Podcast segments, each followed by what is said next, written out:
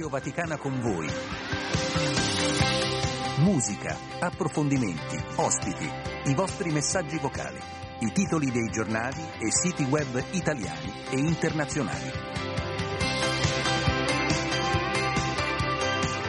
Luce Rossa, siamo in diretta, buongiorno da Andrea De Angelis, buon lunedì 22 gennaio, inizia una nuova settimana che trascorreremo ogni giorno insieme sulle frequenze di Radio Vaticana il nostro palinsesto, queste prime due ore in particolare fino alle 10 dopo il GR internazionale, ringrazio Luca Collodi, proseguiremo con le edizioni flash ad informarvi ora dopo ora, ma in queste due ore siete voi protagonisti scrivendoci al 335 1243 722 i vostri messaggi di testo e vocali, ringrazio subito Maria Antonietta e poi ancora Mario, Pasquale che ci mandano il loro eh, buongiorno, salutiamo anche Rita, una domanda ci arriva da Valerio. A che ora oggi la radio visione. L'appuntamento è alle 8.45, dunque tra mezz'ora circa andremo fino al Polo Nord con una giovane ricercatrice che per prima ha scoperto un qualcosa che preoccupa tutti e ciascuno, scopriremo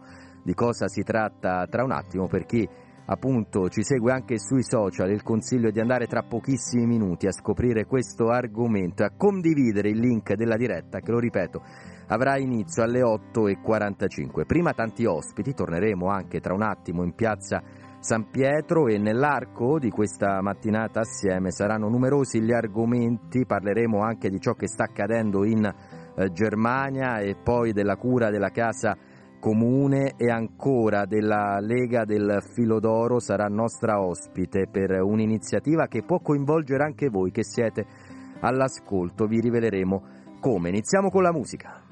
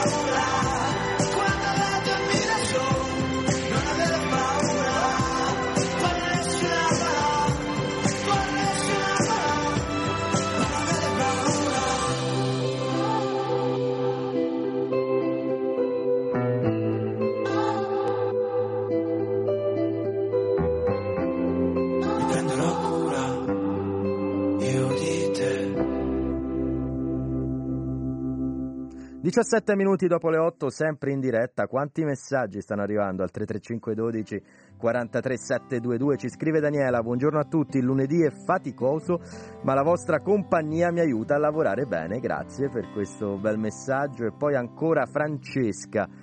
Eh, Francesco ci scrive: Buongiorno Radio Vaticana, ma cosa andiamo a fare sulla Luna se poi l'inquinamento arriva ovunque? E Francesco anticipa in parte quello che sarà il tema, con una provocazione lo fa, riferendosi alla Luna, noi invece andremo tra poco più tra poco meno di mezz'ora fino al Polo Nord per capire in che modo l'inquinamento è arrivato anche lì a causa dell'attività eh, dell'uomo. Vedo dei vocali che ascolteremo tra un attimo, salutiamo ancora eh, Filomena che eh, ci parla dell'importanza della musica e noi ogni giorno in questa trasmissione, lo sapete bene, chiudiamo proprio in musica con i colleghi nella nostra redazione, dice la musica è anche il modo per vivere, per incarnare, per testimoniare la bellezza, la parola si può comprendere anche la parola di Dio attraverso le note, la melodia e le musiche che ci consentono di meditare. Poi lei apre una parentesi, dice il mio cantautore preferito, Baglioni, si ritirerà tra qualche anno, è stato un dolore,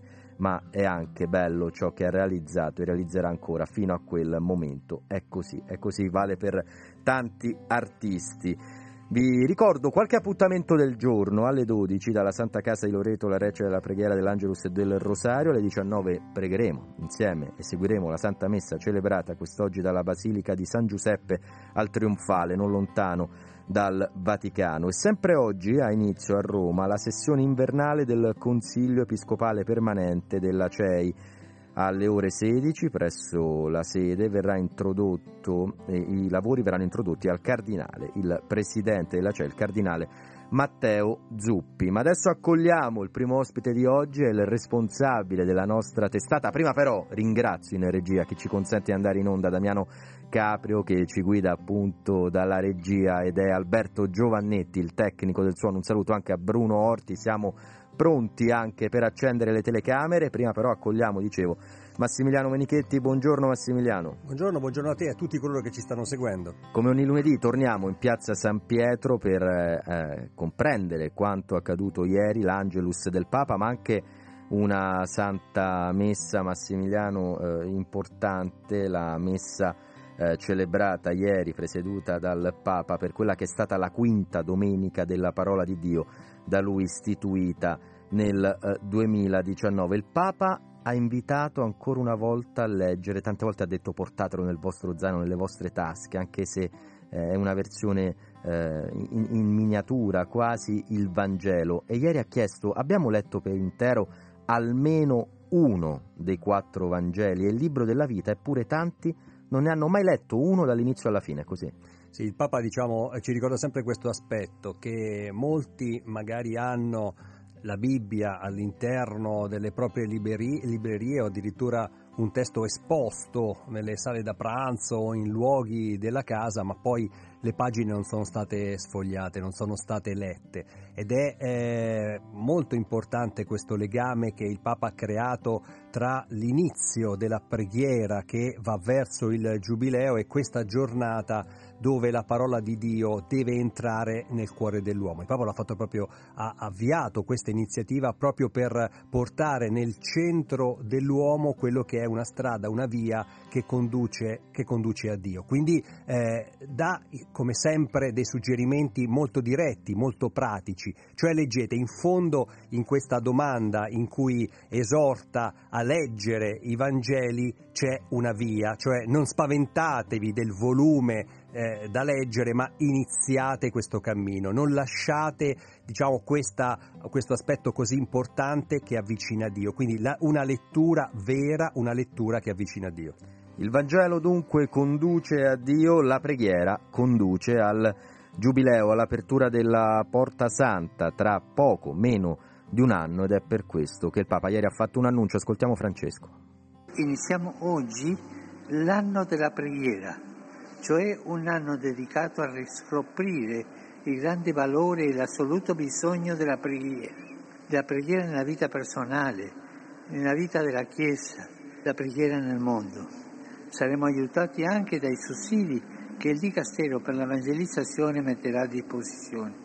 Massimiliano, anche quest'ultima eh, nota, saremo aiutati dai sussidi, a volte c'è bisogno di una mano per pregare. Sì, sì, perché diciamo in preparazione dell'anno santo del 2025, che lo ricordiamo si aprirà eh, il 24 eh, dicembre del 2024, le diocesi sono state invitate a promuovere momenti di preghiera personale e anche comunitaria. La proposta di fatto è quella dei pellegrinaggi di preghiera verso il Giubileo, oppure percorsi eh, di scuola di preghiera con tappe mensili o settimanali. Ecco, e, e poi il, il, Papa, quindi questo è un percorso che ha lanciato e poi ricordiamo, il, il Papa dice, ricorda un aspetto importante, cioè che eh, il Dicastero per l'Evangelizzazione pubblicherà quella che ha definito diciamo, dei sussidi, no? in realtà è una collana di appunti sulla preghiera per rimettere al centro proprio questo, eh, questo, parlare, questo parlare con Dio, questo affidarsi con Dio. La collana lo, lo, diciamo perché in realtà verrà presentata proprio domani nella sala stampa eh, vaticana da Monsignore Rino Fisichella che è il proprio effetto del Dicastero per l'evangelizzazione. In pratica questi sono eh, non documenti, ma sono degli aiuti, no? dei sussidi, dei eh, suggerimenti, come a dire la Chiesa no? da, da ieri ovviamente dall'inizio dell'anno, da quando il Papa lo ha annunciato e pensato, ma comincia tutta a camminare verso il Giubileo, verso questo momento di grazia, questo momento di misericordia e quindi si prepara a questo. Tutti noi siamo invitati a prepararci a questo momento. Ecco, i sussidi sono uno strumento, come sempre il Papa è estremamente eh, concreto e ha chiesto a questo dicastero, quindi a Monsignor Rino Fisichella, di cominciare a pensare come poter fare. Sono arrivati questi sussidi che potranno essere uno dei tanti tanti strumenti insieme alle tantissime eh, attività che ci si aspetta dalle singole diocesi nel mondo. Il pensiero del Papa è andato anche più piccoli, al termine della preghiera mariana del, dell'Angelus, i bambini feriti e uccisi, privati, ha detto Francesco, di affetti, sogni e futuro, lo ha detto in particolare volgendo lo sguardo ad Ucraina, Palestina e Israele. E poi questo appello forte per liberare le suore rapite ad Haiti. Haiti è un paese di cui si parla spesso troppo poco. Noi come Radio Vaticana Vatican News cerchiamo di accendere i riflettori, ma non capita così di frequente di conoscere ciò che accade in tante realtà come ad esempio quella di Haiti, Massimiliano. Haiti è una realtà che esce spesso dai radar e purtroppo ritorna eh, rimbalza nelle notizie di cronaca quando questa, questo paese viene funestato dall'immensa povertà, dal terremoto, dai sommovimenti interni, quindi dai conflitti, dai conflitti interni. Un paese estremamente povero che fatica a costruire una realtà eh, sociale condivisa, una realtà fraterna e eh, è un paese eh, dove il mondo e il, in generale l'informazione è distratta, non guarda questa realtà, però posso eh, dirti e testimoniarti, che la Chiesa è molto presente in, in, questa realtà, in questo paese, cercando di aiutare una popolazione estremamente povera. Il pensiero del Papa va sempre in particolare alle piccole vittime perché i bambini subiscono, non hanno alcuna possibilità di poter intervenire per disinnescare un conflitto, sono eh, le prime vittime, le prime vittime nel, nel fisico, nel corpo perché subiscono le privazioni, tantissimi. Purtroppo muoiono, le cronache eh, ci danno, ci raccontano questo drammatico dato e poi le privazioni dell'istruzione, le privazioni eh, alimentari, le, prima, le, privazioni affettive che segnano un, uh, un, dramma profondissimo nel cuore dell'uomo. Lo ricordiamo ancora una volta, uh, ricostruire un, uh, un, palazzo, un edificio, seppur crivellato di colpi, che quindi ricorda e rappresenta la drammaticità di una guerra e di un conflitto, è tra virgolette semplice si può fare anche in brevissimo tempo. Riuscire a risanare le ferite che all'interno soprattutto dei bambini, anche degli adulti, ma soprattutto dei bambini, che le violenze, le guerre, i conflitti, la povertà, il disinteresse della comunità internazionale, dello sguardo amorevole eh, dell'uomo eh, provocano, ci vogliono decine e decine di anni, è molto molto più complesso. Non perdiamo la speranza, la Chiesa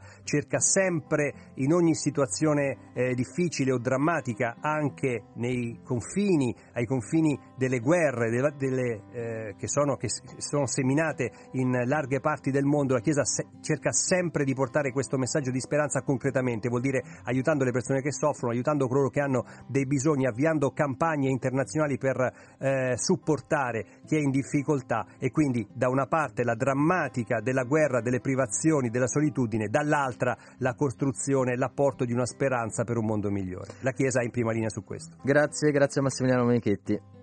Grazie, grazie a voi. e fa ti saluto con la sintesi che fa Valerio in questo momento scrivendoci al 335 12 43 72 di quanto ci siamo detti. Preghiamo per la pace, Dio ci benedica. In poche parole i nostri ascoltatori riescono a sintetizzare quella che è la speranza, la preghiera e il bisogno di pace. Ed è subito una risposta nel solco del Vangelo e nell'invito del Papa verso questo cammino verso il Giubileo. Ascoltiamo a chi fare gli auguri di buon onomastico oggi. Oggi, 22 gennaio, la Chiesa ricorda San Vincenzo Pallotti, sacerdote, fondatore della Società dell'Apostolato Cattolico. Sacerdote romano, promuove il ruolo dei laici nella Chiesa in anticipo sui tempi, vincendo le diffidenze del mondo ecclesiastico. Per lui l'annuncio del Vangelo non spetta solo al clero, ma a tutti i battezzati, uomini e donne. Sogna una comunità in cui tutti siano apostoli. In questo giorno si ricordano inoltre San Vincenzo, diacono spagnolo e martire, e Sant'Anastasio.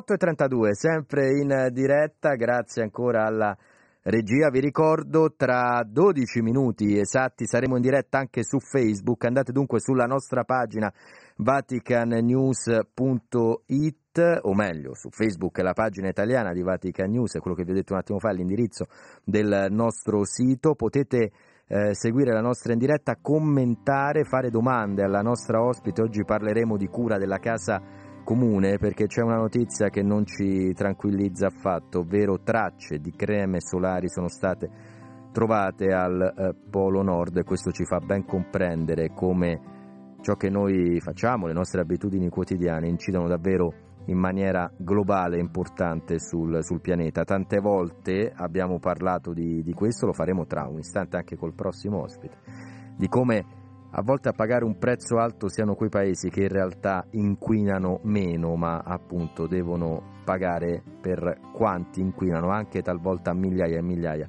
di chilometri di distanza. Dunque appuntamento su Facebook tra dieci minuti, prima però sempre di ambiente, parliamo con il collega dell'Osservatore Romano.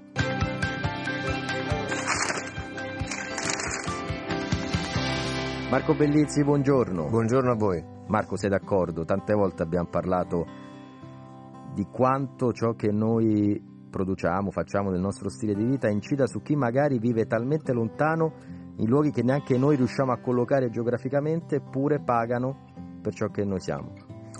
Sono d'accordissimo, non d'accordo, e purtroppo è il grande tema anche del, quando, quando, parliamo di, di ambiente, di cura della casa comune, la casa comune ovviamente è il pianeta nella sua globalità e anzi eh, tanto più eh, i paesi che sono meno attrezzati, hanno magari una eh, sensibilità eh, ambientalista meno spiccata, sono quelli che magari ricevono di più gli effetti eh, nocivi delle nostre attività, anche gli scarti, perché poi c'è anche questo tema, no? i nostri scarti spesso vanno, vengono dirottati verso questi paesi eh, che pagano in maniera eh, drammatica a volte gli effetti delle nostre attività. Questo delle creme solari che hai appena detto è veramente inquietante, devo dire. Guarda, anche tu, appuntamento su Facebook tra dieci minuti ci raggiunge in studio. Lo seguirò assolutamente. Questo perché... studio è una giovanissima studentessa, tra l'altro italiana. Il suo nome è Marianna D'Amico, uno studio già ripreso dal CNR che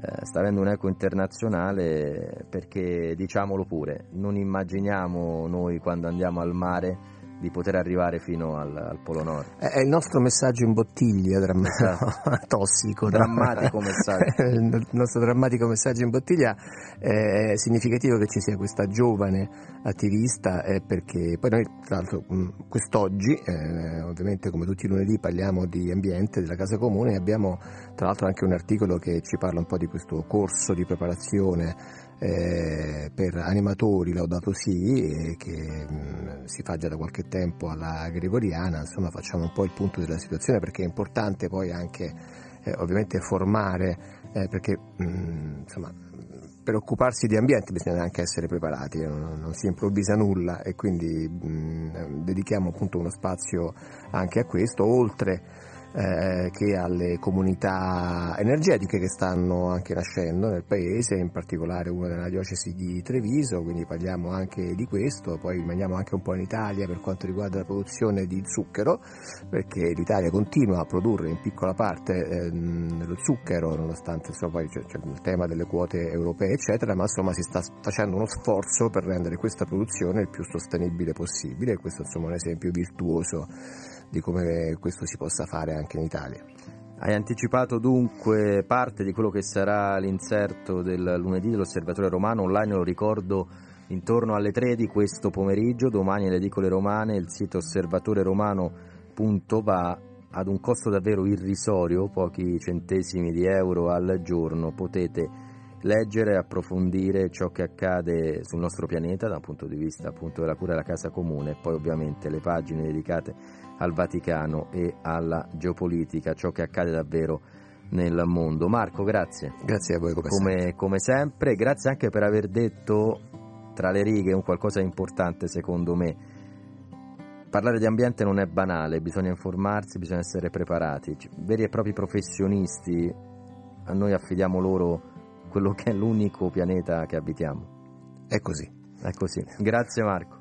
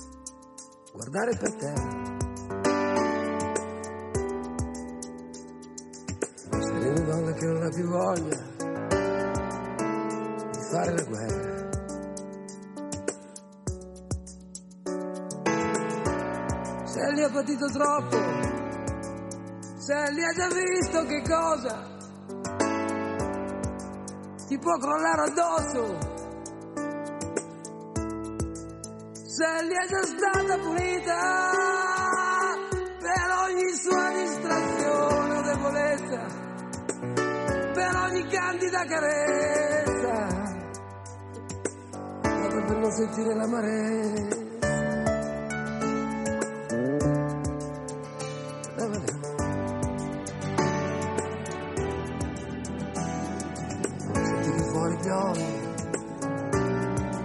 senti che bel rumore. Se li cammina per la strada sicura, senza pensare a niente.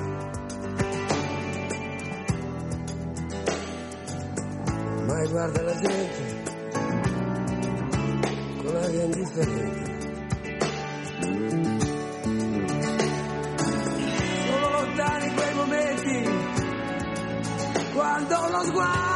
Provocava turbamenti, quando la vita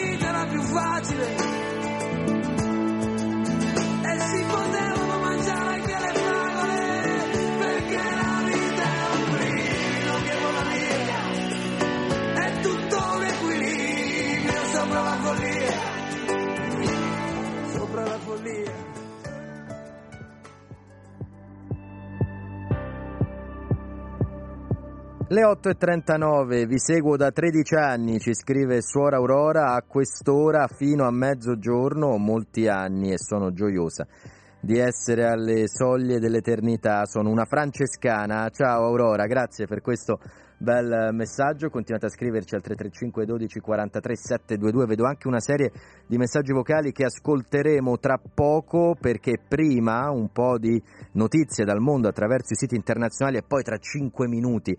Ci trovate anche su Facebook, in diretta social, in radiovisione, il link è già disponibile sulla pagina di Vatican News, dunque condividetelo, commentate, fate le vostre domande, parleremo come detto della cura della casa comune. bbc.com, l'apertura è dedicata agli Stati Uniti, Ron DeSantis abbandona la corsa presidenziale e sostiene Trump, il governatore della Florida ha affermato di non avere una strada chiara verso la vittoria. E poi in Africa con nigrizia.it armi in cambio di bauxite l'accordo tra Emirati e Guinea. Una notizia questa da approfondire e poi in Francia, Le Monde, bollette della luce, stop allo scudo tariffario, la decisione del governo francese sarà valida dal prossimo mese, a febbraio dunque bollette in aumento. In Asia, con asianews.it, incriminato il capo dell'agenzia della Polizia Metropolitana di Seoul, Kim Kwang-ho. L'accusa è quella di negligenza professionale per la tragedia di Halloween, la ricorderete, poco più di un anno fa, in cui nel 2022 morirono per la calca 159 persone, per lo più ventenni. CNN.com ci conduce ancora in Asia perché, questa la notizia, Putin dovrebbe recarsi presto in Corea del Nord, notizia che viene diffusa dai media coreani. Elpaese.com per andare in Spagna per parlare però di Gaza e di numeri in questo caso. 25.000 morti a Gaza, 20.000, 20.000 sono donne o bambini. L'80% dei morti a Gaza sono minori e donne, un dato incredibile. A questo, scrive il Paese, vanno aggiunti 62.000 feriti per un totale di quasi 90.000 vittime in poco più di 100 giorni, quasi 1.000 al giorno.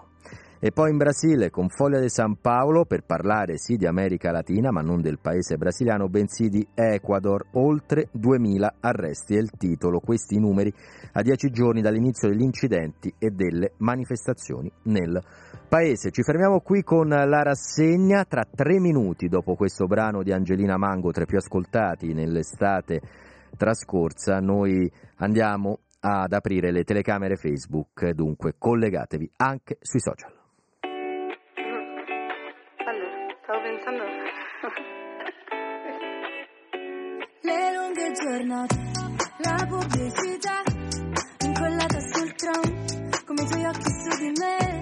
Domenica dolce, che dolce far niente e rimandare gli sbatti.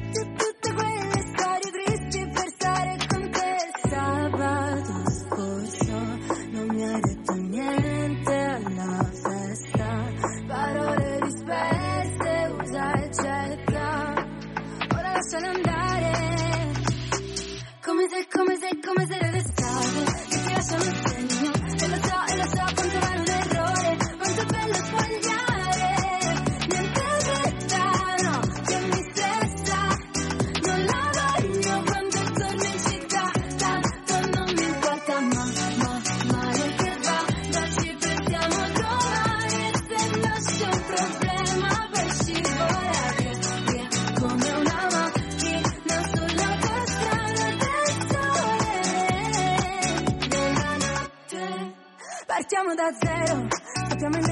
buttandoci giù dall'aereo Le dune come cuscini,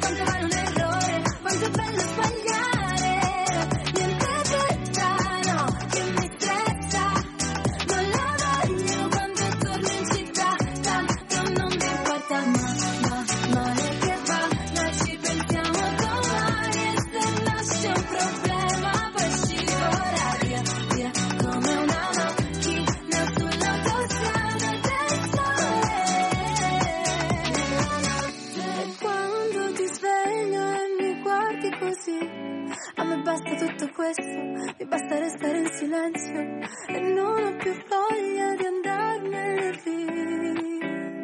Mm, come se, come se, come se le Che ti lasciano il segno. E lo so, e lo so quanto vale un errore Quanto è bello sbagliare. Niente fretta,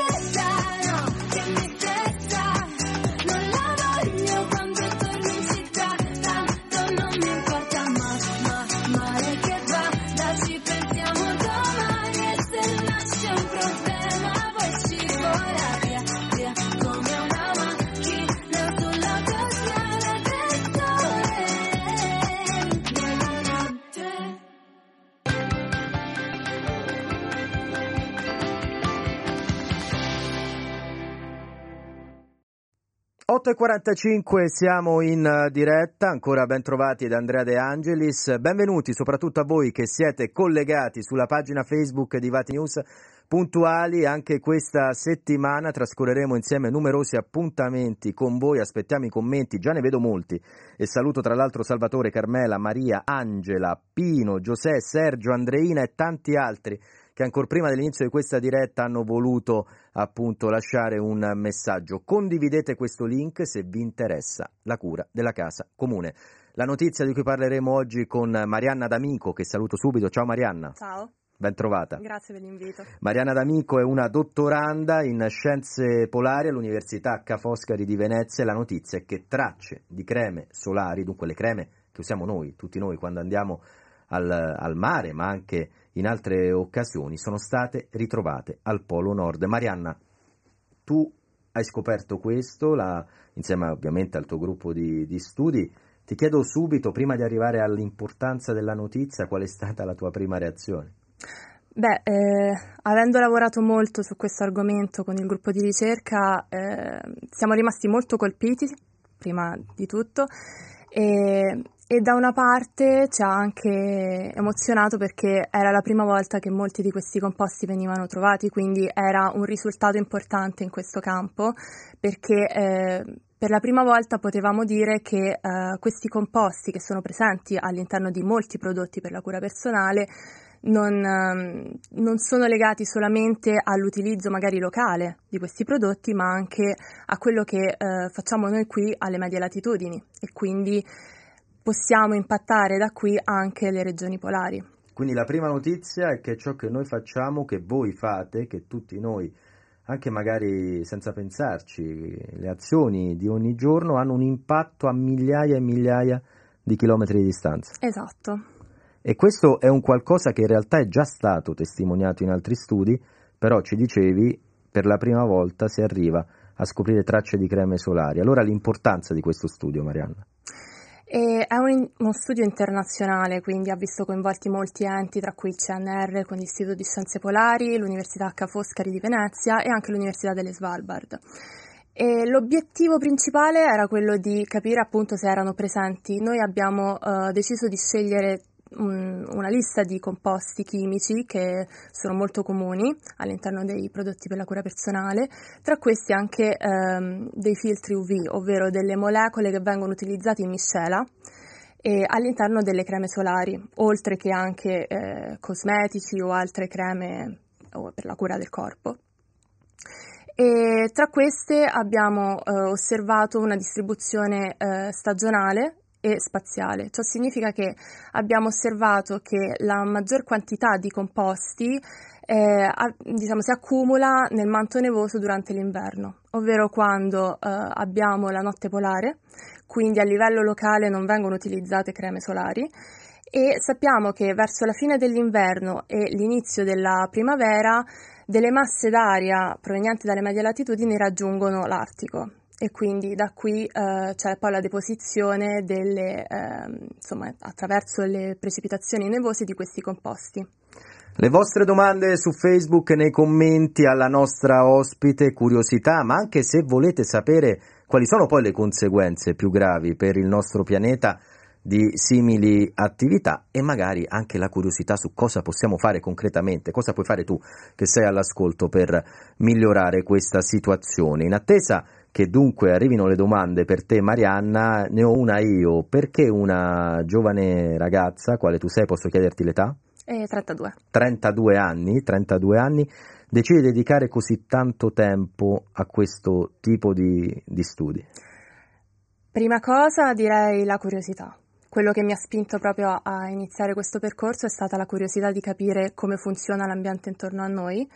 Io sono geologa, quindi per me è sempre stato affascinante capire proprio i processi che governano eh, la Terra. E sicuramente un forte spirito di avventura perché poi lavorando in questo campo eh, si ritrova, ci si ritrova spesso anche in ambienti estremi, soprattutto eh, quando si va in Artico a raccogliere campioni eh, sul ghiacciaio, quindi noi raggiungiamo delle zone isolate a temperature molto basse. Eh, io ricordo durante uno dei campionamenti eravamo a meno 25 sul ghiacciaio, quindi sicuramente lo spirito di avventura mi ha anche spinto molto. E, però da tutto questo poi senti anche um, la responsabilità che, che viene da questo lavoro e anche quello ti spinge a continuare perché capisci quanto è importante fare questo lavoro. Salvatore ci ringrazia per questa diretta e poi ancora Maria Carmela apprezzano, c'è chi mostra stupore anche con delle faccine. Una domanda invece ci arriva da eh, Mirella tramite Whatsapp. Ciao Mirella, non so se ci stai seguendo anche su eh, Facebook. La domanda è la seguente, cosa posso fare dunque? Dovrei usare meno crema? No. Eh, innanzitutto bisogna specificare che le creme in commercio eh, sono sicure per l'uomo, ma esistono tantissime miscele. Questo significa che le molecole di cui parlo nello studio non vengono utilizzate da sole, ma insieme ad altre molecole. Bisogna osservare, eh, controllare quando si compra magari il prodotto quali di queste molecole vengono utilizzate. In questo caso noi abbiamo analizzato quattro molecole, ma ne esistono più di mille, centinaia e migliaia di eh, miscele diverse. Quindi il mio consiglio è quello di controllare magari l'inci del prodotto e capire se eh, all'interno di questi prodotti ci sia una di queste molecole. Dunque Marianna ha risposto, Mirella, dicendo in sostanza che dobbiamo anche essere responsabili quando andiamo ad acquistare un prodotto e in questo modo possiamo contribuire a migliorare il, il nostro pianeta. Non cambiare dunque, Marianna, abitudini eh, di vita, ma diventare consumatori responsabili. Questo è il mio consiglio, sì. No, assolutamente, anche perché la, insomma, la protezione è importante. E poi al mare ci andiamo tutti. sì, ma anche perché l'obiettivo del, dello studio non era assolutamente quello di demonizzare le creme solari o i prodotti per la cura eh, personale. Semplicemente eh, la scelta di questi composti eh, è venuta perché molte di queste molecole sono eh, sotto osservazione, quindi monitorate dall'Unione Europea e in alcune zone del mondo addirittura sono vietati i prodotti per la cura personale che contengono queste, queste molecole.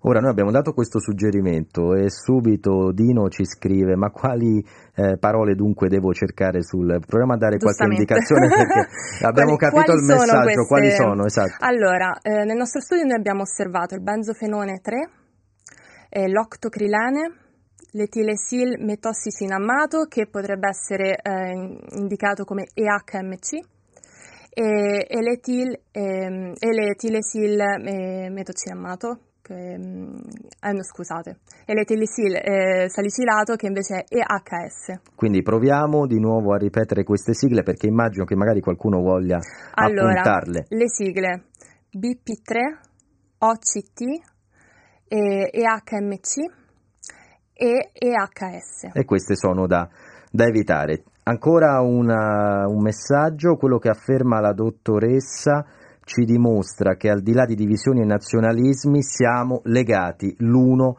eh, all'altro, siamo tutti fratelli, a scrivercelo è Francesco. Grazie Francesco perché ci consenti in questo modo anche di parlare di un tema a noi caro e tanto caro al Papa, la fratellanza. È così, quando si fanno simili studi, eh, Marianna e Francesco ce lo chiede, ci si sente tutti fratelli.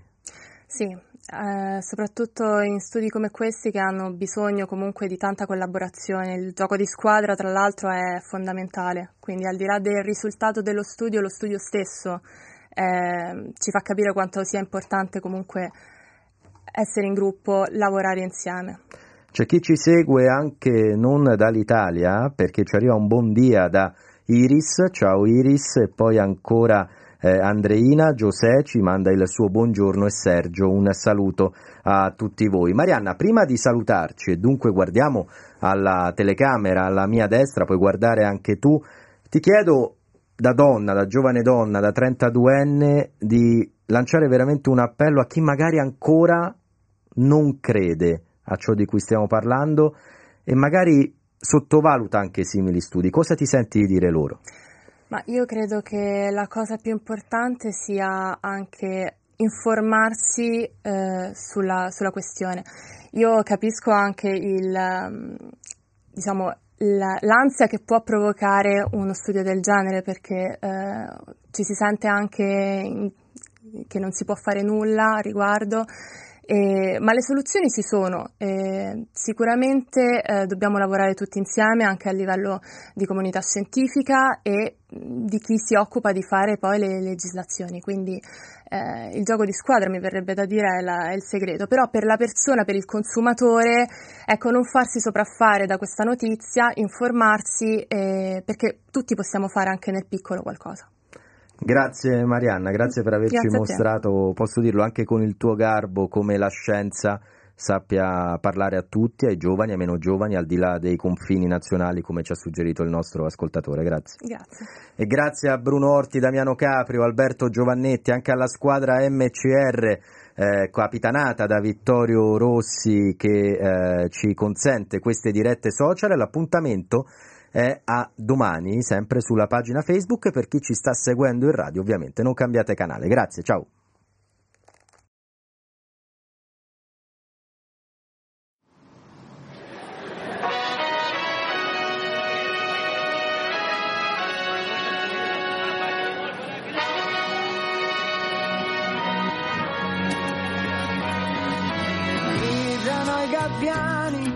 Cuore di questa città in questo tempo ferito da questo strazio infinito. C'è un casino esistenziale chiuso dentro al Gulliver, ma oramai siamo tutti d'accordo sia cosa normale. C'è una folla illegale di gente che si beve d'un sorso il presente e non sente gli odori, non sente ragioni, non crede più a niente. E chissà se nascono gli amori. Tra le bombe e i gin tonic o se lucidi aspettano arrivino tempi migliori. Ci vorrebbe un miracolo, ma non so proprio a chi chiederlo. Sto per naufragare, vienimi a salvare,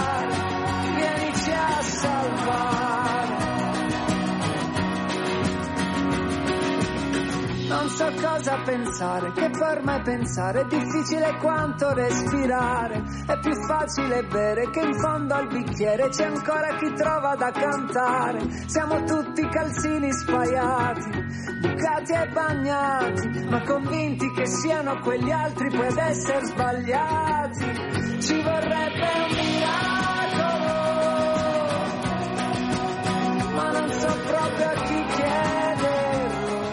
Le 8.58 tra due minuti il GR Flash, grazie ancora alla nostra Marianna D'Amico anche in diretta social, siamo ora in diretta radiofonica, in realtà non ci siamo mai staccati dalle nostre frequenze, dunque spazio a Luca Collodi per il notiziario Flash. E torniamo sempre qui in diretta dallo studio 9.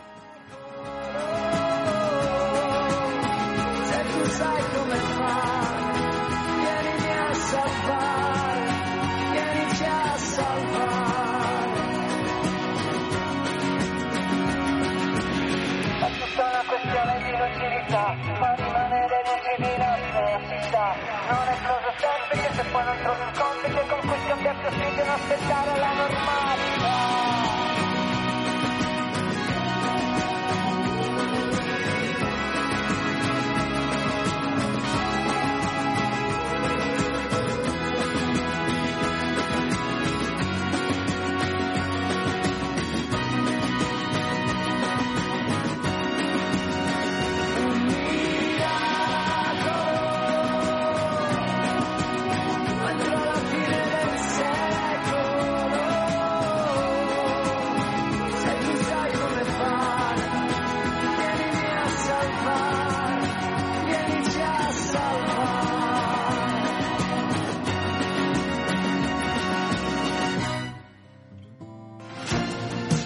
Notizie sul Papa e la Santa Sede, le chiese locali e il mondo.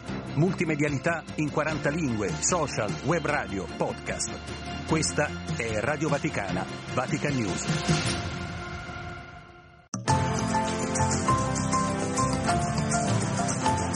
Stai ascoltando Radio Vaticana.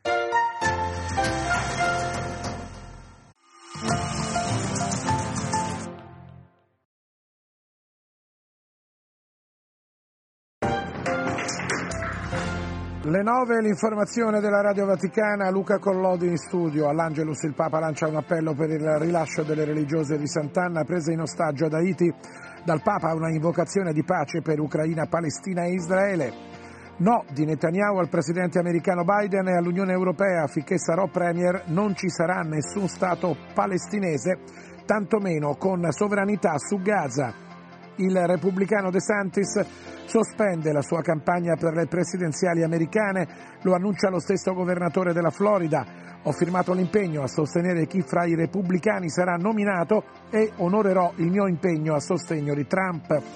È una lotta dura ma la vinceremo, così il portiere del Milan Magnan dopo la partita contro l'Udinese, gara interrotta per cori razzisti. Il presidente della FIFA Infantino, il razzismo è inaccettabile. Prossimo appuntamento alle 10.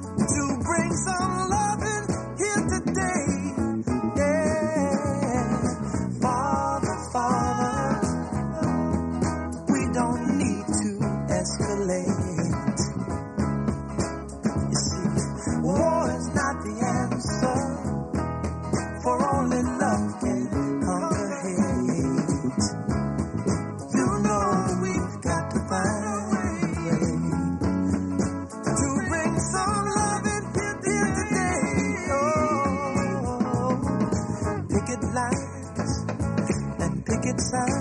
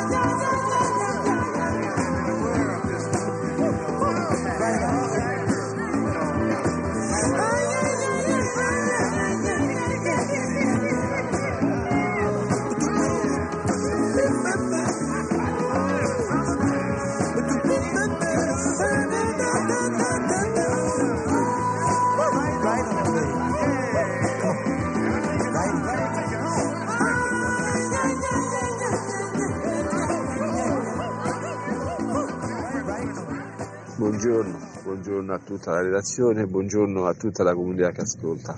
Oggi la mia preghiera va alla speranza del nostro mondo, a tutti i bambini, a tutti i ragazzi, a tutti i giovani, specialmente in quei paesi dove c'è la guerra, la fame, c'è l'esclusione, ma comunque c'è sempre una speranza quando c'è sempre una luce e io quella la cerco perché sembra che l'ho trovata. Buona giornata a tutti, un abbraccio a tutti.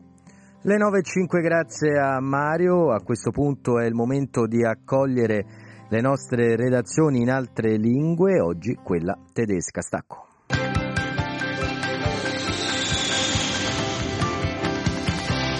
Mario Galgano, che è il responsabile del canale in lingua tedesca di Radio Vaticana Vatican News, non si trova in Vaticano neanche in Italia quest'oggi, però non è voluto mancare all'appuntamento e allora ci ha mandato un vocale, un vocale in cui ci racconta ciò di cui la sua redazione ha parlato e ha scritto nella scorsa settimana, in quella che si è appena conclusa e che ha a che fare con la società tedesca e dunque si parla di politica, si parla anche di chiesa, si parla di estremismi e nazionalismi.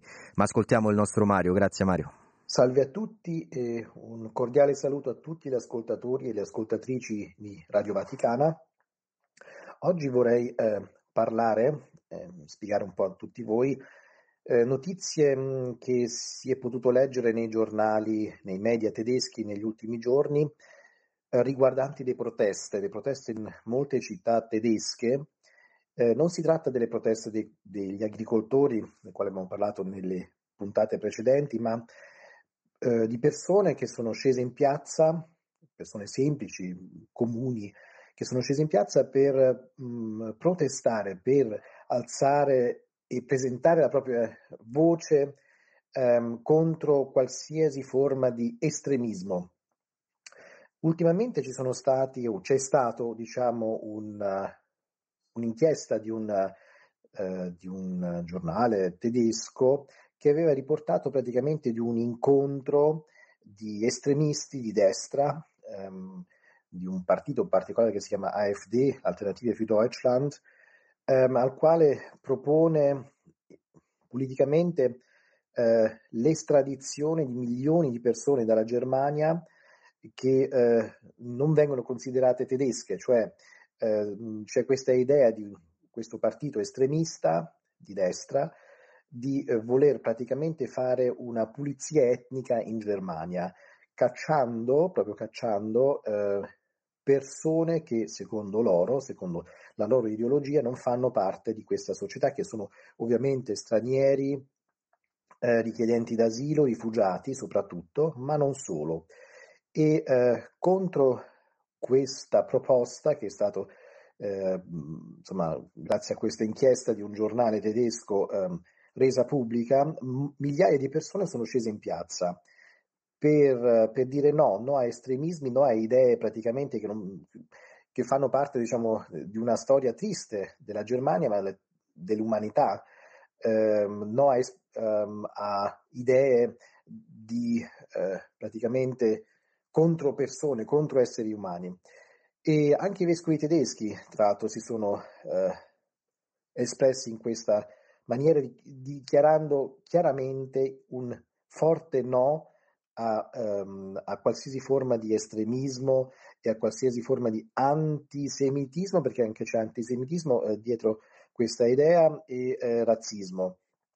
Ehm, bisogna anche ricordare che prossimamente, fra poche settimane, pochi, pochi mesi, in alcune zone della Germania ci saranno elezioni locali e regionali molto importanti, ehm, soprattutto nella Germania orientale, in particolare in Sassonia, Turingia e nel Brandeburgo, quello che diciamo fino a pochi decenni fa era la cosiddetta DDR, la DDR, no? eh, eh, la Germania dell'Est.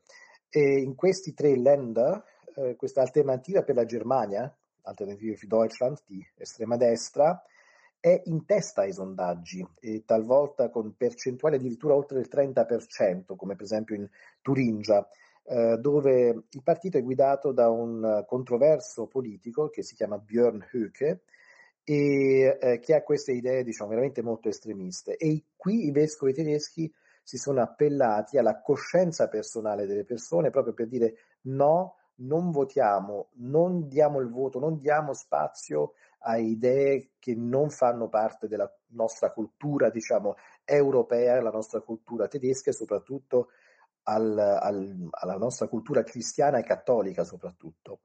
Ehm, questo mi sembra che eh, sia molto importante ricordare ehm, a tutti voi, anche insomma chi, chi ci ascolta ehm, qui in Italia soprattutto, ehm, è un problema che riguarda la Germania, ma che sicuramente è un problema o qualcosa che dobbiamo anche confrontarci noi al di fuori della Germania. Um, come ci comportiamo con partiti, con idee, con posizioni che sono veramente contro la nostra coscienza e contro l'umanità in generale. Ecco, dire un forte e chiaro no a qualsiasi forma di razzismo, di antisemitismo, di anti-umanismo, di, an- di antipersona. Ecco, questo è importantissimo, proprio per, ehm, per dire invece sì a una politica e una cultura non solo dell'accoglienza, ma una cultura che, vuo- che mette al centro eh, l'essere umano, la persona e la vita. Ecco, grazie a voi per, per avermi ascoltato e alla prossima. E grazie Mario Galgano, grazie per questo messaggio, per questa riflessione sulla società tedesca. Sono le 9.11, 335 12 43 722. Intanto la regia puntuale mi ha fatto notare che non vi ho indicato l'orario della diretta Facebook di domani. Domani l'appuntamento sarà leggermente prima rispetto ad oggi, alle 8.30 in punto, e sarà l'occasione per parlare di ciò di cui si parlerà moltissimo alla fine della settimana che è appena iniziata, ovvero del giorno della memoria. Lo faremo però in una maniera originale, con una chiave di lettura particolare che è quella del mondo della cultura, in che modo la cultura ci permette di avere memoria e di fare davvero della storia un insegnamento e un modello, anche se ai noi questo presente, questi mesi e anni che stiamo vivendo ci mostrano il, il contrario. Saluto Maria, buona giornata, ci scrive una preghiera e ci invia anche un'immagine della, della Vergine, un abbraccio ci arriva anche da Gian Matteo e poi salutiamo Andrea, un mio omonimo, sono pochi gli Andrea che scrivono, eh, chissà, boh, sono coincidenze, Alberto dice sì, sono coincidenze, non, non, sarà un dramma, il nostro Alberto Giovannetti che ringrazio regia insieme a Damiano Caprio, ancora un brano e poi, e poi abbiamo un ospite importante. It's a god awful small affair. To the girl with the mousy hair. But her mommy is yelling no, and her daddy has told her to go. But her friend is nowhere to be seen.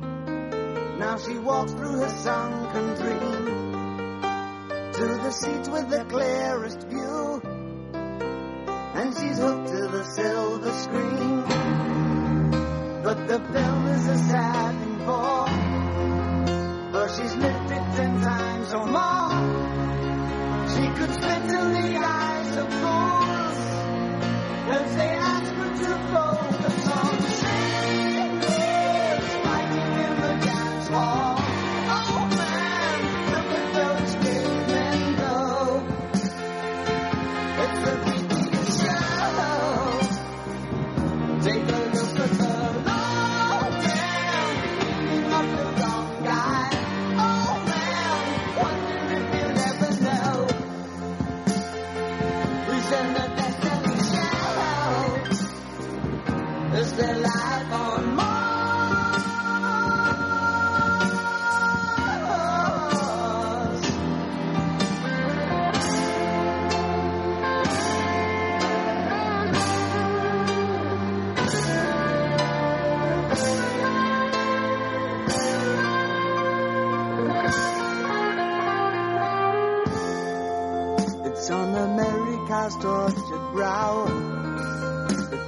Mouse has grown up a cow. Now the workers have struck for fame. Cause Lennon's on sale again. See the mice in their million hordes.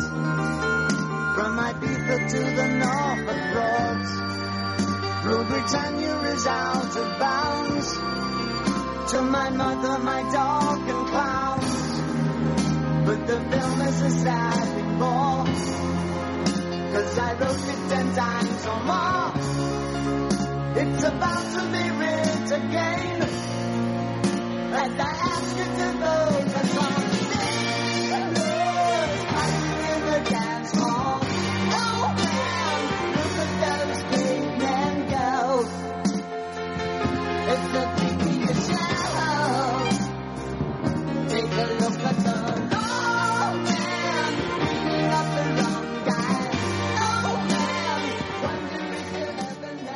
Buongiorno cari amici di Radio Vaticana, buona giornata, buona settimana a voi e a tutti gli ascoltatori. Ormai per noi non siete più solo una radio, ma degli amici con cui dialogare.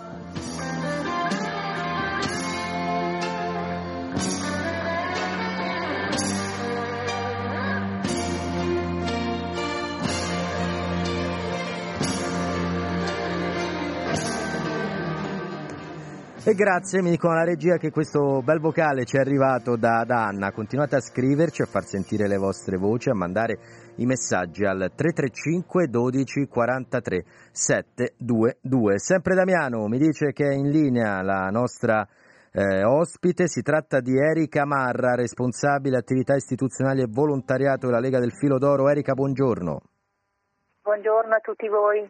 La Lega del Filo d'Oro. È sempre un piacere parlare di voi, cara Erika, perché davvero ci mostrate quanto il Papa ci indica e ci ha indicato e continuerà a indicarci per tutto il suo pontificato, ovvero l'importanza di volgere lo sguardo a chi si trova in una condizione di vita fragile, a chi troppo spesso è scartato, a chi ci appare diverso e dunque tendiamo a considerare meno. La Lega del Filo d'Oro fa proprio questo e prima di dare la notizia per la quale ti abbiamo chiamato, mi piace con te, Erika, parlare proprio dell'anima di questa splendida realtà della Lega del Filo d'Oro, perché ad esempio tu hai deciso di dedicare il, il tuo tempo, parte della, della, tua vita e della tua attività professionale proprio al, al filo d'oro? Qual è il motivo? Perché alla Lega del Filo d'Oro si dà ampia importanza alla, alla persona nella sua essenza eh, più, più, profonda, eh, ci si prende cura della persona con eh, sordocecità e con pluriminorazione psicosensoriale in tutti gli aspetti di, di vita, eh, quindi dalla, dal recupero, alla valorizzazione delle proprie potenzialità residue, al sostegno alla continua e incessante ricerca della maggiore autonomia possibile eh, per le persone sordocieche e pluriminorate psicosensoriali di tutte le età, dai bambini molto piccoli a persone anche molto adulte. E, mh, e ci si occupa anche degli aspetti che sono importanti per noi, per tutti noi, come la relazione, eh, come avere l'opportunità di, di, conoscere nuove persone, di fare nuove esperienze ehm, e questo credo che sia molto importante eh, proprio per rendere la vi- migliorare la qualità della vita di ogni essere umano. Migliorare la qualità della vita di ogni essere umano, dici cara Erika, e magari per chi è all'ascolto o per chi sa che c'è qualcuno che conosce, che ha voglia di dedicare un po' del suo tempo al prossimo, agli altri, noi siamo qui oggi con te per presentare quelli che sono dei corsi gratuiti per diventare volontario. Si tratta di quattro appuntamenti che inizieranno tra poco, ma dici di più. Sì, allora, c'è tempo fino al 31 gennaio per presentare domanda di, di, partecipazione ai corsi di formazione base per volontari della Lega del Filo d'Oro, corsi che sono completamente eh, gratuiti e che permettono agli aspiranti volontari di poter conoscere le persone sordocieche con pluriminorazione psicosensoriale e imparare a relazionarsi con loro, e, a comprendere naturalmente i loro bisogni, e imparare soprattutto a relazionarsi, a comunicare, a supportare aiutarli eh, nell'orientamento e nella mobilità.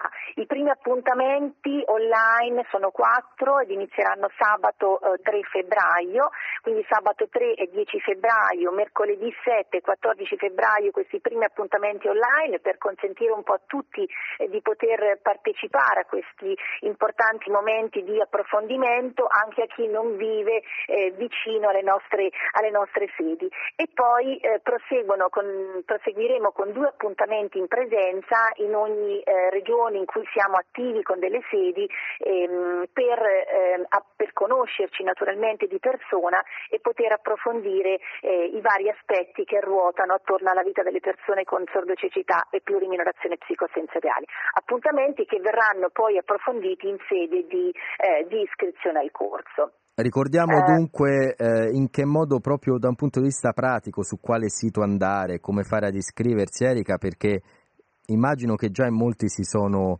eh, incuriositi nel, nel sentire la tua descrizione ma anche la passione con cui ci stai parlando. Però poi magari a volte ci si blocca la cosiddetta burocrazia, immagino che sia semplice in questo caso.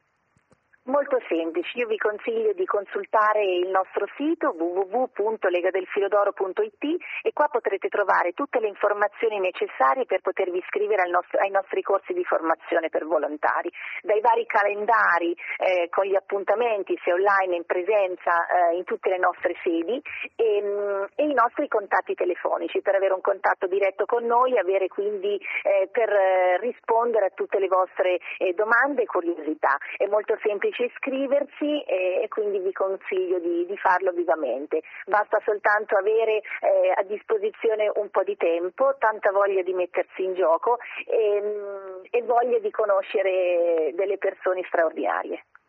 Una voglia che eh, veramente poi diventa contagiosa. Ti chiedo a tal proposito, Erika, se vuoi condividere magari una storia, un aneddoto, un momento nell'arco della tua esperienza alla Lega di chi magari proprio nel, tra i volontari, perché si parla troppo poco dei volontari, sono un motore pazzesco in tutte le realtà che fanno e che operano per fare del bene.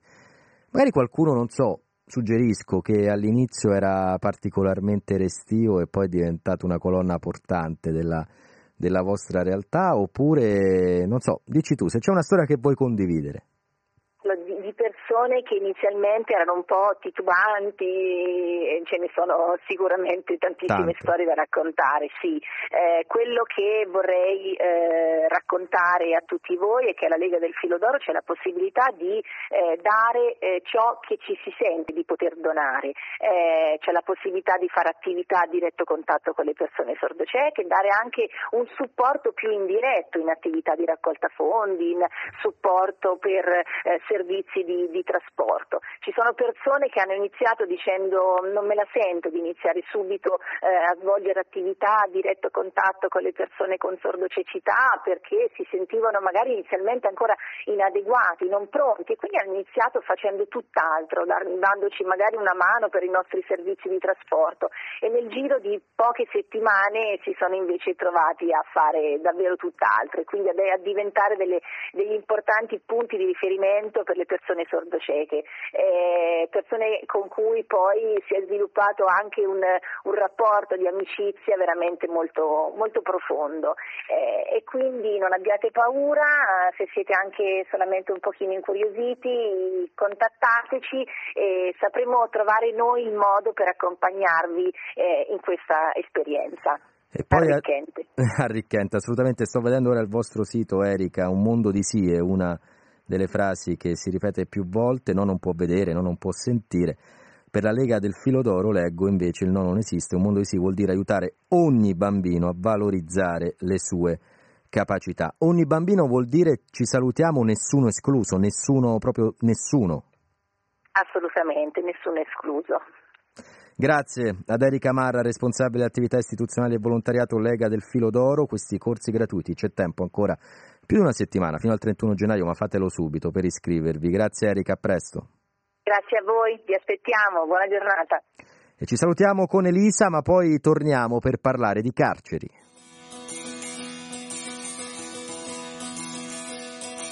tide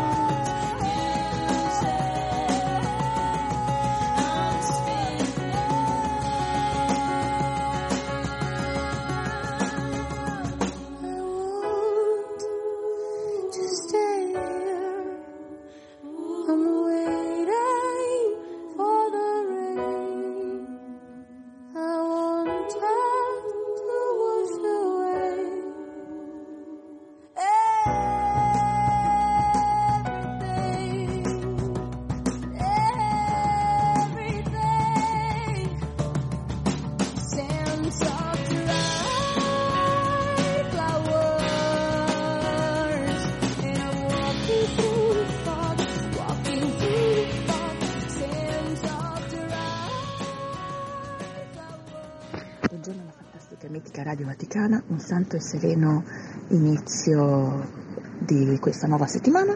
Dedico mm, a, a tutto il mondo, ecco, cuore degliante perché l'umanità torni a essere più fraterna e a riavvicinarsi a Dio, ecco.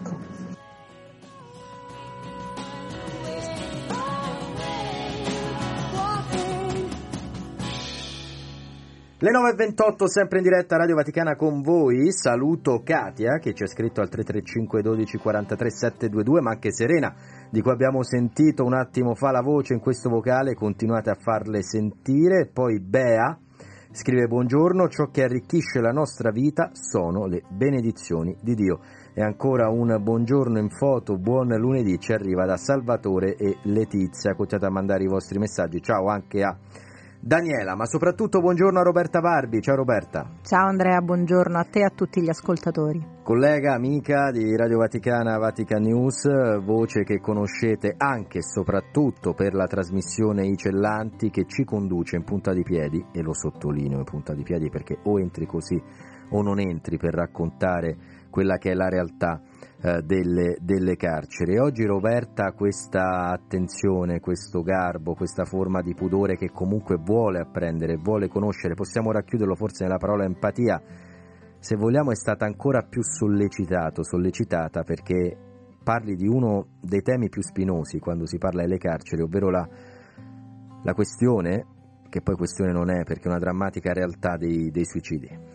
Sì, ne parliamo perché mh, abbiamo chiuso il 2023 con 68 casi e si è aperto questo nuovo 2024 con eh, già 6 vittime, quindi è... Sei vittime? Esatto. Io ero rimasto a quattro. Eh, è un dramma che mh, purtroppo prosegue e che è molto difficile da affrontare a livello istituzionale ma anche da raccontare, diciamo, per, per noi. Abbiamo cercato di farlo indagandone per quello che è possibile eh, sia le cause ma soprattutto eh, se ci sono e quali sono eh, gli strumenti per cercare di prevenire. Lo abbiamo fatto con un esperto come siamo soliti fare, cioè con il presidente dell'ordine nazionale degli psicologi, il professor David Lazzari, che ehm, ci ha spiegato diciamo un po' eh, la situazione partendo da una cosa molto importante dati alla mano, che quello che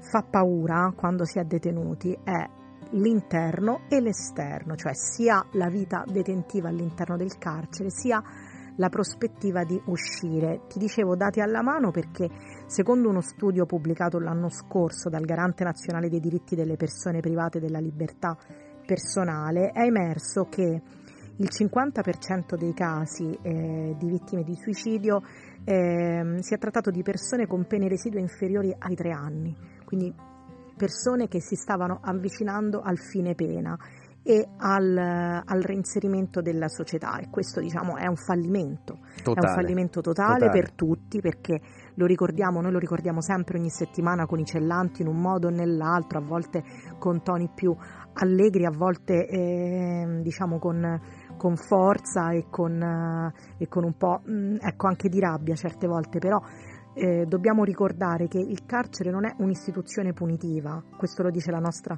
Costituzione, il carcere è un'istituzione riabilitativa. Lo scopo, l'obiettivo ultimo e non ultimo perché dovrebbe essere il primo e ben presente a tutti è restituire queste persone alla società cambiate. Questo lo leggiamo nella Costituzione italiana, come ci ricordava Roberta, ed è un qualcosa che dice anche e molto spesso quando parla di carceri Papa Francesco, che sottolinea qual è appunto la loro, la loro funzione. Molte vittime però si registrano anche tra chi è appena entrato in Esatto, carcere. esatto, il 62% secondo la ricerca di cui parlavamo prima, il 62% delle vittime di suicidio almeno nel 2023, ma diciamo che è, una, Un trend costante. è un trend costante perché i dati si riferiscono anche al 2022 che purtroppo lo ricordiamo tutti, eh, viene menzionato come l'anno nero di questo fenomeno. Avrà perché- inciso la pandemia? Oddio, era sulla parte... Beh, eh, sicuramente ci sarà la, La coda lunga della esatto. pandemia, no? il, il long covid, perché comunque l'isolamento nell'isolamento, la lontananza, il tempo della detenzione è ancora più vuoto del normale, perché molti operatori, molti volontari, molti cappellani, che sono, lo ricordiamo sempre, tra le figure più vicine eh, nella quotidianità ai detenuti, non sono potuti entrare per tanto tempo in molte strutture. E quindi sì, sicuramente la disperazione si affaccia, però come dicevi tu il 62% eh, di casi di persone nei primi sei mesi di detenzione, quindi diciamo la disperazione di entrare in un luogo che è un non luogo e non sapere di fatto che cosa accadrà. Tra l'altro si trattava, e parlo anche di queste ultimissime vittime eh, dei primi di quest'anno, di vittime molto giovani. È vero Roberta, ma noi vogliamo sentire, lo ricordo su vaticanews.va, oltre ai podcast di tutte le puntate eccellanti, c'è anche un articolo a firma di Roberta Varbi che appunto contiene anche questa intervista al, al, al professore, e, al professor Lazzari appunto, e noi andiamo a sentirne un estratto, un minuto, prego la regia.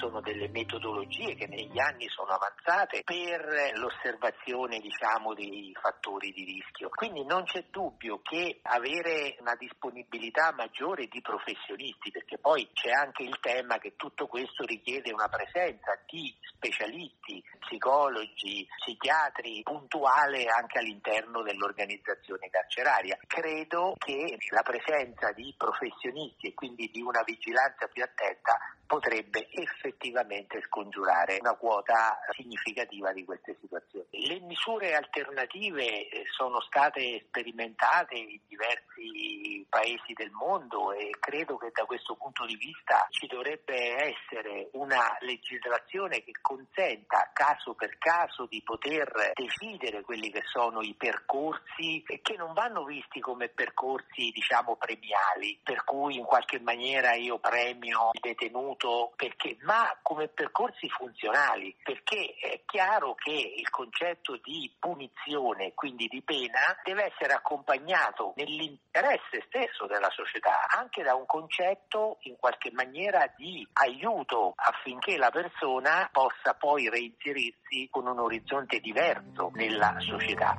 Nell'interesse stesso della società, mi ha molto colpito quest'ultimo aspetto Roberta perché e accade anche quando parliamo di sanità, e accade quando parliamo di droga, di ludopatia e anche purtroppo delle carceri. Questo noi e loro, questo considerare chi è fragile diverso, questo sentirsi esenti da, questo non comprendere che può capitare anche a noi o a chi è a noi caro, ai nostri cari, è miopia, è mancanza di esperienza, di empatia, cioè possibile mai che si distingue tra un noi e un loro? È una cultura diffusa purtroppo che va scardinata. Ricordiamo che Papa Francesco ogni volta che entra in un carcere la prima cosa che dice è sempre perché loro e non io? Ed è una domanda che dovremmo farci tutti. Io mh, sinceramente me la faccio quotidianamente quando eh, faccio una telefonata, quando intervisto, quando parlo con un direttore piuttosto che con, una, eh, con un volontario, con un cappellano. Perché loro sì e io no? A volte è è proprio un passo, no? il passo che ti separa dalla disperazione, dal non sapere come andare avanti, dalla, dalla strada. È, è, molto difficile, è una tematica che non si esaurisce mai e che più approfondisci, come nel mio caso, insomma ormai qualche anno alle spalle ce l'ho, però è, è inesauribile veramente. E visto che ti vedo emozionata, c'è anche un senso di gratitudine nel poter dedicare parte del, del, tuo lavoro quotidiano qui a Radio Vaticana, Vatican News, a un tema magari così poco compreso e anche per questo prezioso? Assolutamente, ma più che poco compreso, sicuramente anche poco compreso, ma proprio di cui si parla veramente troppo poco. Poco attenzionato, ecco. Poco attenzionato, per dirla proprio con un termine tecnico, poco attenzionato e sono veramente tanti gli scontri che noi abbiamo, i ringraziamenti delle, eh, delle persone, degli addetti ai lavori, diciamo in questo caso a tutti i livelli eh, che che settimanalmente, insomma ogni volta che i cellanti arriva eh, nelle loro case, arriva nei, nei, loro cellulari, arriva negli istituti di pena, perché sappiamo che comunque siamo ascoltati anche lì, eh, quando si può, eh, sono, sono soddisfazioni, diciamo, tu a te sembra sempre di aver fatto poco, invece per queste persone hai fatto tantissimo. Io dico sempre, voi siete quelli che vi sporcate le mani, noi accendiamo il microfono e mi, e mi viene spesso risposto, eh, ma non tutti accendono il microfono. Il dramma dei suicidi in carcere, la paura dentro e fuori, su vaticanews.va l'articolo a firma di Roberta Varbi con l'intervista integrale. Abbiamo ascoltato un minuto, un minuto e venti per la precisione, al professor eh, David Lazzari che è il presidente Lazzari, Lazzari. Lazzari, beh, un po' Lazzari, Lazzari. un po' Lazzari, ma è Lazzari in realtà. E gli accenti, ragazzi, voi dovete sapere, diciamolo Roberta, soprattutto al GR, quante volte ci confrontiamo sugli accenti per evitare di sbagliare. E quante volte dobbiamo rifare le cose perché, perché, li li sbagliamo. È così. Quindi Lazzari è il nome del presidente dell'Ordine Nazionale degli Psicologi. Per salutarci Roberta, una sorpresa. Dicelo tu invece l'accento e il nome di quella creatura che dieci anni fa, dieci anni fa come oggi, ti faceva diventare mamma, nasceva tua figlia dieci anni fa, è così? Sì, è vero, Irene adesso sarà a scuola, quindi non, non ci ascolta, però insomma le facciamo tanti auguri, amore mio. E auguri anche a te che da dieci anni sei mamma anche di un'altra creatura? Eh sì, un po' più piccolino, insomma. Che ha- se non lo salutiamo sono doloroso. No, no, no, lui poi figurati, salutiamo anche Stefano per carità che di anni ne ha sei e mezzo. Irene e Stefano sono due e il numero due è anche nel nome di uno dei tuoi gruppi preferiti. Ti vogliamo dedicare, Roberta, questa canzone degli U2. Ciao. Wow, grazie.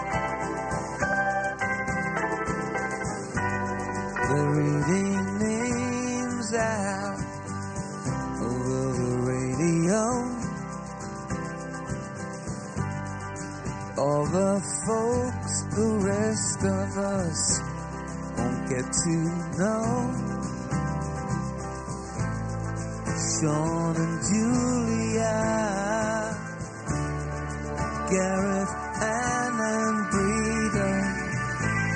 Their lives are bigger than any big idea. Jesus, can you take the time throw a drowning man a line? Peace on earth. To tell the ones who hear no sound, whose sons are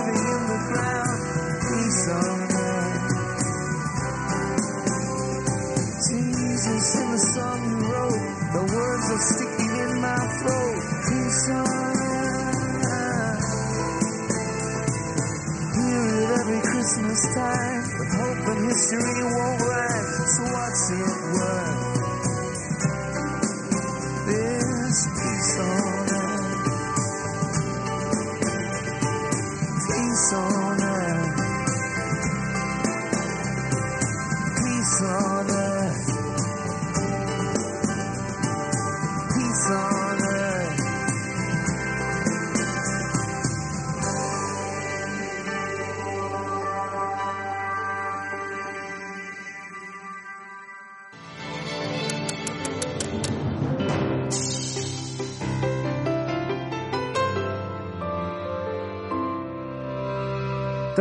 Ton, ton. Che, che note sono? Ton, ton. Questo Eh, è lo questo è- stacco, questo è complicato. Questa eh. è difficilissima, Anche ci perché- vuole l'orecchio assoluto. Ah, che io non ce l'ho neanche parziale l'orecchio. No, no, l'orecchio No. assoluto è una cosa naturale. Un Eh, Marcello dono. Filotè, buongiorno intanto. Buongiorno intanto, si parla- buongiorno agli ascoltatori. Sì, stavamo parlando. Parlavamo noi, già da un po'. Sì. No, io l'orecchio assoluto non ce l'ho, l'orecchio parziale invece si acquisisce. Si acquisisce come? Beh, si studia, Si si studia. sa- hai un punto di riferimento, questo è Do, pa, e ti danno un'altra nota, che nota è quest'altra. Invece c'è chi è molto sfortunato e ha l'orecchio assoluto, che è una condanna, una condanna gravissima. Perché? Perché tu praticamente senti, non solo riconosci tutte le note, ma siccome le note non sono mai esattamente intonate, c'hai un flauto e un oboe che fanno do e tu senti la differenza e lì diventi impazzisci. Sei impazzisci. come quegli stilisti che notano la sfumatura del colore che non è perfetta Eh sì. o quei giornalisti, che ho detto giornalisti, che sono magari vanno a vedere eh, l- l- l- il sinonimo utilizzato in maniera Sì, impropria o e lì è- ma potremmo andare avanti ore. eh? ecco, È anche una questione fisica. Quindi l'orecchio assoluto è una forma di perfezionismo che penalizza chi lo ha, mi stai Cioè, dicendo? diciamo, ti, ti avvantaggia per alcune cose, Per perché tu no. stai lì che dirigi e dici, ah, ah, ah, l'oboe sta, è un po' calante e lo senti solo tu e va bene. Però poi, quando ti arriva addosso quella massa di suono e senti gli strumenti non intonati perfettamente, si chiamano battimenti, le differenze di intonazione, quelle sono molto fastidiose. Domanda che esula da quello di cui parleremo tra un attimo. È in arrivo il Festival di Sanremo, molti di chi, loro che sono all'ascolto sono pronti ad ascoltare o a sentire talvolta, perché poi ascoltare per ore non è facile, Marcello mi insegni, i brani. Io che non sono un musicista, non sono un esperto, quando sento barra ascolto un brano mi concentro sul testo. E parlando con un amico che è compositore, quindi giro la domanda anche a te, lui mi ha detto una volta, beato te che riesci a concentrarti sul testo, perché può piacere o meno. Io talvolta noto molte cose che spesso neanche apprezzo della musica, perché quando sento una canzone ascolto prima la musica e poi il testo. È così? E questo è il problema dei musicisti. È inevitabile. È inevitabile, si ascolta la musica prima del testo e la musica delle canzoni eh, ha una caratteristica che dura 30 secondi e poi si ripete. Ah, ecco perché non apprezzava allora il mio amico. È, è quello un po' il problema dei musicisti che lavorano sullo sviluppo. Mi- mi- tu mi dici una cosa, poi me la ridici, e poi me la ridici, e poi me la ridici, e sembra che sono stupido che non ho capito.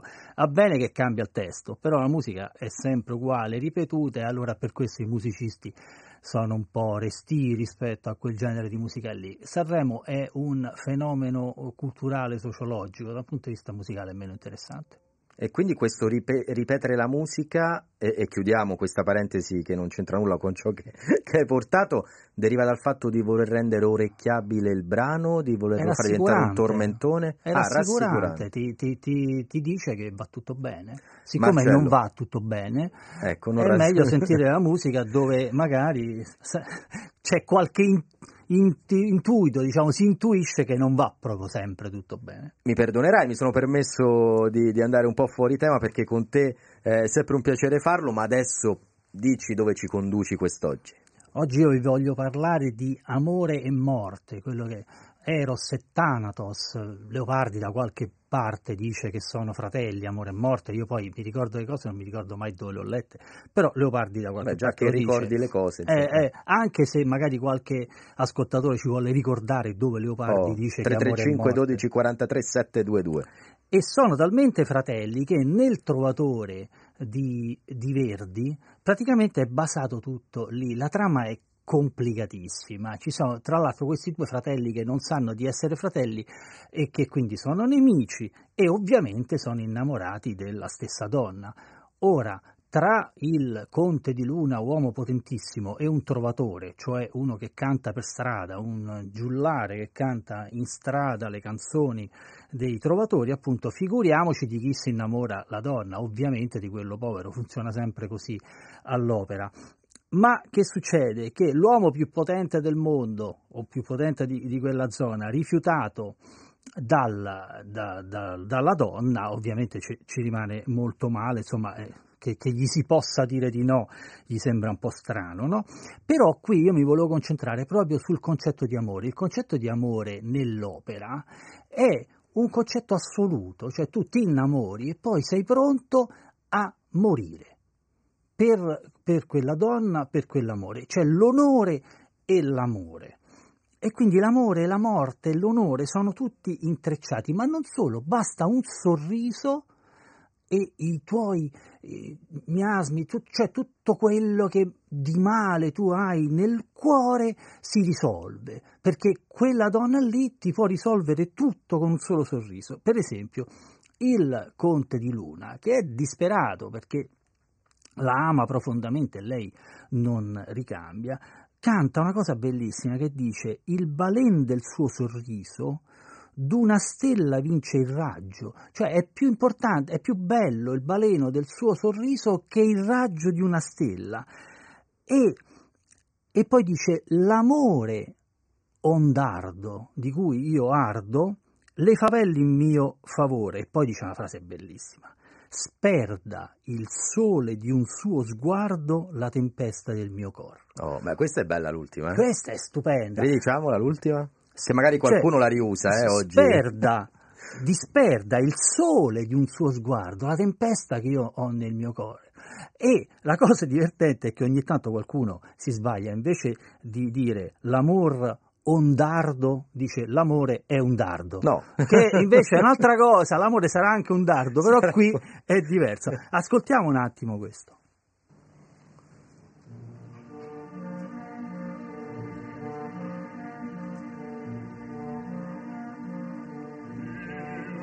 del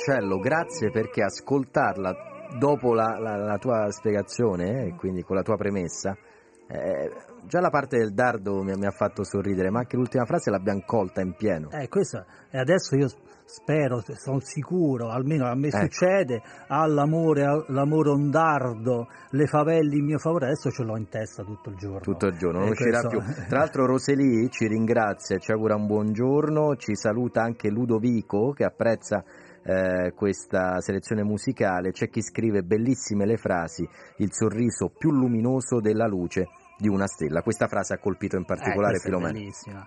Ma l'amore, appunto, l'amore nelle opere, che succede? Succede che è sempre collegato con la morte, soprattutto qui nel Trovatore. Questo, qui abbiamo sentito uno degli innamorati. Poi c'è l'altro, quello che è ricambiato, il, il Trovatore, quello che è povero, è ricambiato.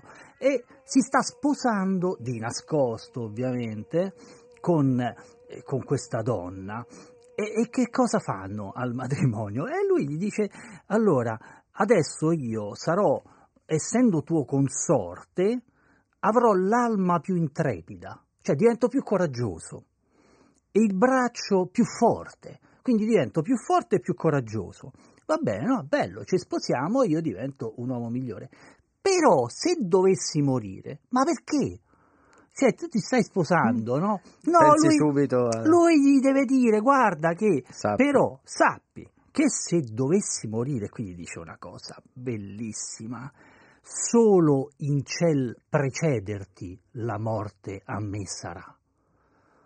L'unica, a parte, insomma, un ottimista, perché è convinto che va in cielo Sì. e va bene, eppure Eh. lei, e va bene. Questa però, è sai, la base, diciamo, questa per base. lui, eh. Però la cosa bellissima è questa, guarda, io sposo te e sposandoti divento un uomo migliore, più coraggioso e più forte, perché cosa deve essere un uomo in quell'epoca lì? Deve essere forte e coraggioso.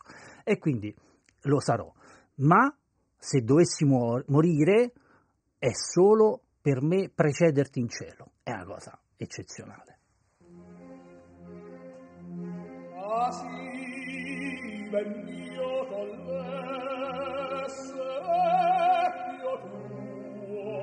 Tu mia